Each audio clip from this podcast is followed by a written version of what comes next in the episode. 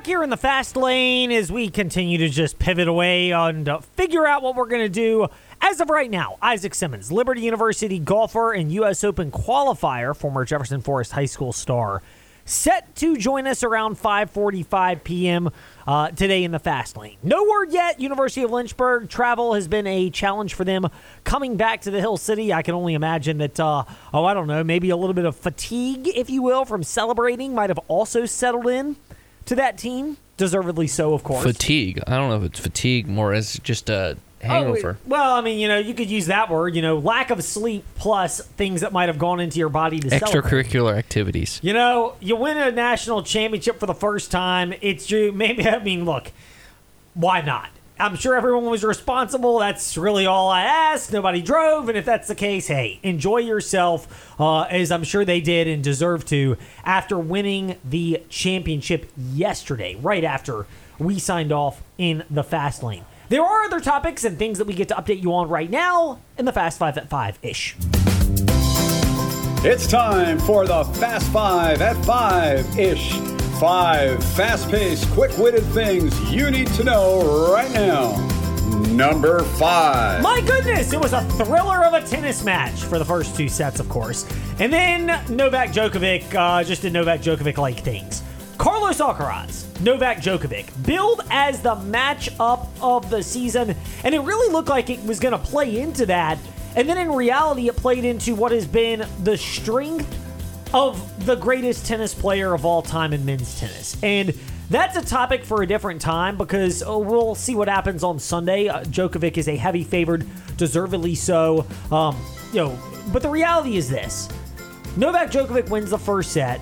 Alcaraz seems like he spent everything he had into the second set, and it's a different beast playing best-of-5 tennis. The only sport that does it is men's tennis, where you have to win 3 out of 5 sets, and the only time you do it is in a grand slam. So it's not like you get practice on it regularly. I actually prefer best 2 of 3. I think it's better from an entertainment standpoint. Yes, it creates a level of randomness and variance, but you know what? That's part of sports as well, and I think that possibility makes it a little more intriguing and prevents dynasties. However, if you're going to change that in men's tennis, I'd say just wait until Novak Djokovic steps aside, and then at that point, if you're going to make the biggest change ever, which would be best 3 of 5 to best 2 out of 3 in terms of sets at a Grand Slam, that would be the time you would look to do it. And I think it may be a good long-term move for the sport.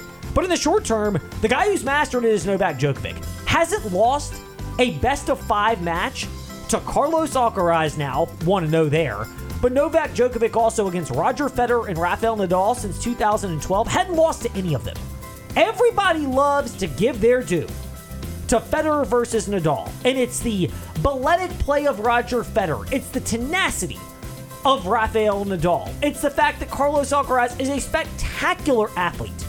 Who kind of combines all of that and has turned it into probably the most painful thing for a lot of fans who just don't like it. But it's Novak Djokovic. It's the grinder part to the guy that people have really struggled to identify with. I'm a grinder, so I love and appreciate that. And I'm glad he won today. I'd love to see him win Sunday. Yes, selfishly I would because I've lost a little bit of money. I'm going to lose on the men's side of the tournament, but I can make it back long term. I'll get a little back if Novak Djokovic wins Sunday. I'll get a lot more back if he wins Wimbledon and the U.S. Open. And that was the play today of going in on Alcaraz and losing, which I'm fine with losing a couple $100 short term if it can mean a lot of $100 in the long term, and there will be hedge opportunities down the road. But sports betting weeds aside, the reality is this. Djokovic's the guy who rained on the parade of Federer versus Nadal. And he's better than those two.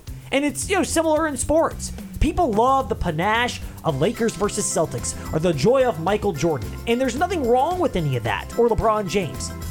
But Novak Djokovic's kind of like the San Antonio Spurs. He's kind of like the New England Patriots. Kind of like Alabama football during this dynastic run.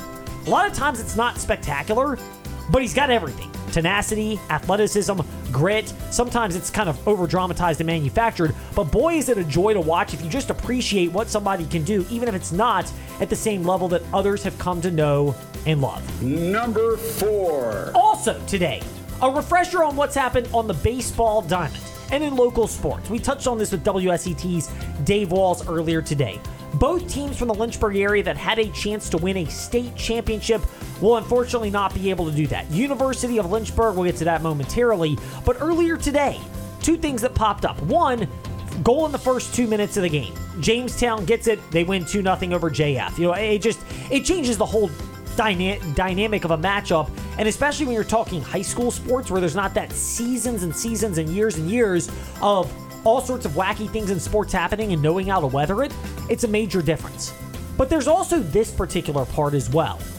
So today, LCA Baseball, they had great pitching all season, but it's not going to be perfect all the time, and New Kent had enough to turn it into a game where, you know, you're looking at it midway through and it's a 7-5 game, and New Kent ends up winning 12-8, but that's not the LCA style, which has been, again, back to the theme of earlier, but grinded out, pitching games, heavily relying on your arms. Sometimes you get out of rhythm, and it's no shame. It's what happens in a state semifinal run and deep into state playoffs that these things pop up, and oftentimes you lose to these teams. It certainly stings in the short term, and it should, because you miss a chance to win a championship, and those don't come along very often, and it makes it special when somebody does win at an extremely high level, whether it's an individual or a team. But it's also really cool to see that, which brings us to number three. UVA baseball. They lost today, and boy, as crazy as it is, Jake Geloff had a chance to hit a walk-off 2-run home run. Instead, it's robbed on an outfield catch over the wall, and Duke wins 5-4. So, I mean, it's as brutal of an end for Virginia as you could expect.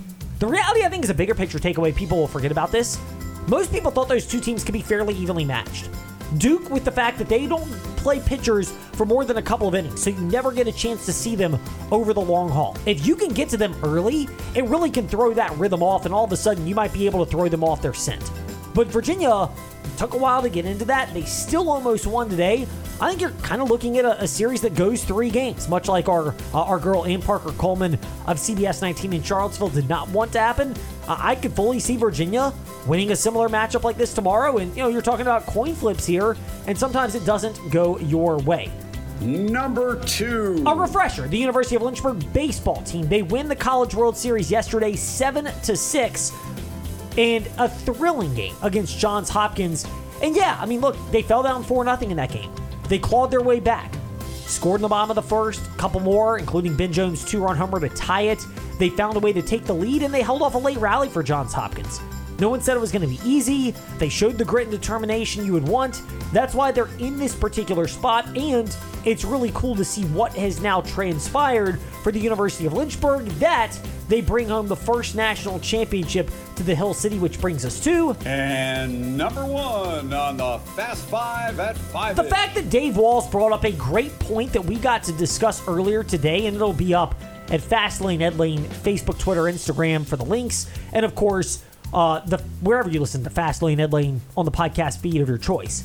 And that is Lynchburg bringing in this changes the perspective on ODAC sports. And look, we've known the conference produces really high caliber Division III sports. And no, it's not the same as Division I. Let's not get this twisted here. But it still is athletes that are willing to go to school. I mean, in a day and era where, and again, I don't fault players for getting money when the opportunity's there, but you truly care about playing the game and putting the work and effort in, knowing that odds are extremely slim you're ever going to profit off of it in a major way. Okay, maybe you go into coaching, maybe it provides lessons that springboard you to other professions, but the reality is directly profiting as an athlete off your athletic skills is a highly unlikely proposition at the Division III level. So there is a level of pride that goes into it, and to finally work your way to that point, I love it because it's an old school mindset and approach that is often lost, but was really, really cool to see. And yes, it does bring some credibility to the Old Dominion Athletic Conference, a conference that we've seen, look, lacrosse has grown exponentially for that particular conference. Hampton, Sydney, and Roanoke, certainly Lynchburg and Washington and Lee, making it to the NCAA quarterfinals this past year and losing to the two teams that would meet in the national championship game. There's no shame in any of that. But when you finally get over the hump, and no one said it was going to be easy, and it wasn't yesterday for Lynchburg, but you finally do, it does ring a bit of a different tone. And there is your Fast 5 at 5-ish. When we return in the Fast Lane, we'll touch on local golf because we have a local U.S. Open qualifier in our midst. However, if you want to have a fun weekend ahead, more fun than me if Iga can win the French and if Novak can win the men's version of the French to salvage what's going to be a little bit of a loss, but some of it was strategic to take the long-term gains. If you want to have a great weekend yourself, here's how you can go about doing that. Get a grill that you can enjoy. And the best place to do that is a place where you don't have to worry about the assembly. Because when you go to Overstreet Ace Hardware, whether it's 221 in Forest or you're closer and prefer the Lakeside Drive store in Lynchburg, no problem. All grills, Traeger, Green Egg, Weber, Kamado Joe, come with free assembly. Free assembly. It's part of the customer service advantage you may not find if you buy these type of things online or go to the big box store or someone that doesn't know what they're doing. You buy it, the best ones are if you buy it off of like some kind of online site where it's like lightly used and you're like, how come this thing doesn't work? There's not the issue you have to worry about when you go to Overstreet Ace Hardware because it's free assembly. They get you set up. All you got to do is stop by Lakeside Drive in Lynchburg, 221 in Forest, whichever store you prefer at Overstreet Ace Hardware. Now, to see how smart or not so smart Trey Lyle and I happen to be in our Votes of Confidence. Nothing provides the intended inspiration quite like a vote of confidence. The confidence I think that the team has. You know, winning makes you feel good, it makes you confident. Now, here's our Votes of Confidence, inspiring you with the certainty you're seeking. All right, Trey, when we get ready for Monday night in our show from 5 to 6 p.m., are we going to be discussing your Miami Heat evened up in the NBA Finals? Or are they going to be on the brink of elimination and quite possibly ready to get moved out of the way by a celebration in Denver? My guess is it is tied. 2-2. You like Miami tonight? Yeah, I picked Denver in 6, objectively, and so it kind of feels like the series where Miami will win tonight and then lose the next 2. That's what my gut is telling me, at least. So I'm going with Miami tonight and then Denver to win. Game 5's Monday, so they'll win on Monday. So you like Denver to win on Monday, and then you like Denver on top of that to go even further. And yeah, I mean, Miami's going to be the more desperate team tonight, and so you kind of have to assume that. And I think I don't expect I don't expect Jamal Murray to have a 30-point triple-double. I won't say the same thing about Nikola Jokic. I could easily see that happen. My gut is telling me Miami wins tonight, just because the way they kind of they've had a bad taste in their mouth, the way they felt like their effort was in that game. So I'm going with Miami tonight. I'm going the other way. I think Denver's the better team. Obviously, I'm not an NBA guy like you, so take Trey's advice much more than mine if you're considering actually doing something with this. Denver, I think there are enough answers for Denver and Mark Malone to be able to answer what Miami has thrown at them. And Denver's comfortable playing a grinded-out style that Miami wants. The books have adjusted the over-under and the point total in these games. I think they've caught on to the fact, and generally as the series goes on, the unders also become more prevalent. Games get more defensive is what we're basically saying with that. I do think it means close games, but Denver's a professional enough team, and I don't think there's any shame in Miami probably losing this thing in 5. Now, I could see it in 6. I don't think it ends up going 7. The one wild card of this, of course, is Spo, Eric Spoelstra, who's the greatest coach right now in the NBA. And I love Greg Popovich as much as the next guy, and who knows what will happen with the Spurs when Wembanyama ends up getting drafted there. But, look, Spoelstra has done a magnificent job with a roster where if you were picking players from a lineup for a street ball game, there's not a lot that you would honestly take, and yet they're in this series. But at some point, I think you're looking at a Denver team that approaches it with more discipline and professionalism than a lot of teams in the NBA. And if you can match that intensity and professionalism with better talent, which Denver has, I think it plays out. Maybe it's in 6, like Trey said. Maybe it's in 5, like I kind of think will happen. Either way, it would not be all that surprising. Quick one for me, by the way, for the French Open. There is no real value, I would say, on the board. Again, I went in on Alcaraz to win today over Djokovic. And lost quite a bit, but the reality is it's because I'll gain a little bit back if Djokovic wins on Sunday in the French Open, and he's a very heavy favored in Sunday's matchup against Casper Ruud, who dispatched of Sasa Zverev fairly handily today. And I don't think Zverev was as close this year as he was last year. I don't think there's a lot of value either in Saturday's matchup. Iga Swiatek against Karolina Mucova, who has actually been comfortable grinding people out. And I don't think this is as good of an Iga year as you've seen before. Hard for me to get in the way of Iga, as good as she is on clay. But if you even tried to parlay it, you're not getting a very good return on your investment. You'd have to risk a lot of money. Like $100 gets you $30 in profit plus your $100 investment. All it takes is an injury for that to blow up or something weird to happen. And I could see Mukova kind of throwing a wrench into that. But the reality is even if Mukova wins the first set against Swiatek tomorrow, she's probably going to be even money or so to win the match. So you could have a chance to get in on this. It's not the better price, but you can see if Iga just doesn't look like she has it and is getting frustrated. And one of Iga's kryptonites has been when you drag her into a dogfight, she can struggle at times. I thought she acquitted herself well yesterday, but the reality is she doesn't have that. I mean, look, I don't know what answers are out there that Novak Djokovic doesn't have. I mean, if he's at anything close to viable health, he may not win by a wide games margin. It may be, 6-3, 6-3, 6-4, maybe even a tie break thrown in there against Casper Ruud.